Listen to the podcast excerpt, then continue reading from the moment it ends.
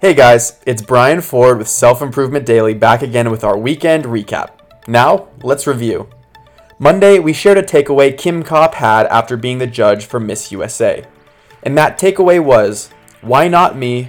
Why not now? Of the 51 girls, one of them gets to win, and that's how life works. Someone is going to fill the position of your dreams. Why can't it be you? Tuesday, we talked about a resource called FocusMate. Basically, if you need a little extra accountability to have a productive few hours, use FocusMate to be paired with a random, motivated person who will hold you to your word. Then on Wednesday, I posed a philosophical question, and I really liked it, so I'll do it again. The question was Should you care what others think about you? On one hand, caring what others think is important when playing a role in this world. But on the other, is it really fulfilling pleasing others over yourself? Thursday Positivity was another quote from at Positive Thinking Only. The quote is Stop focusing on what you have to lose and start focusing on what you have to gain.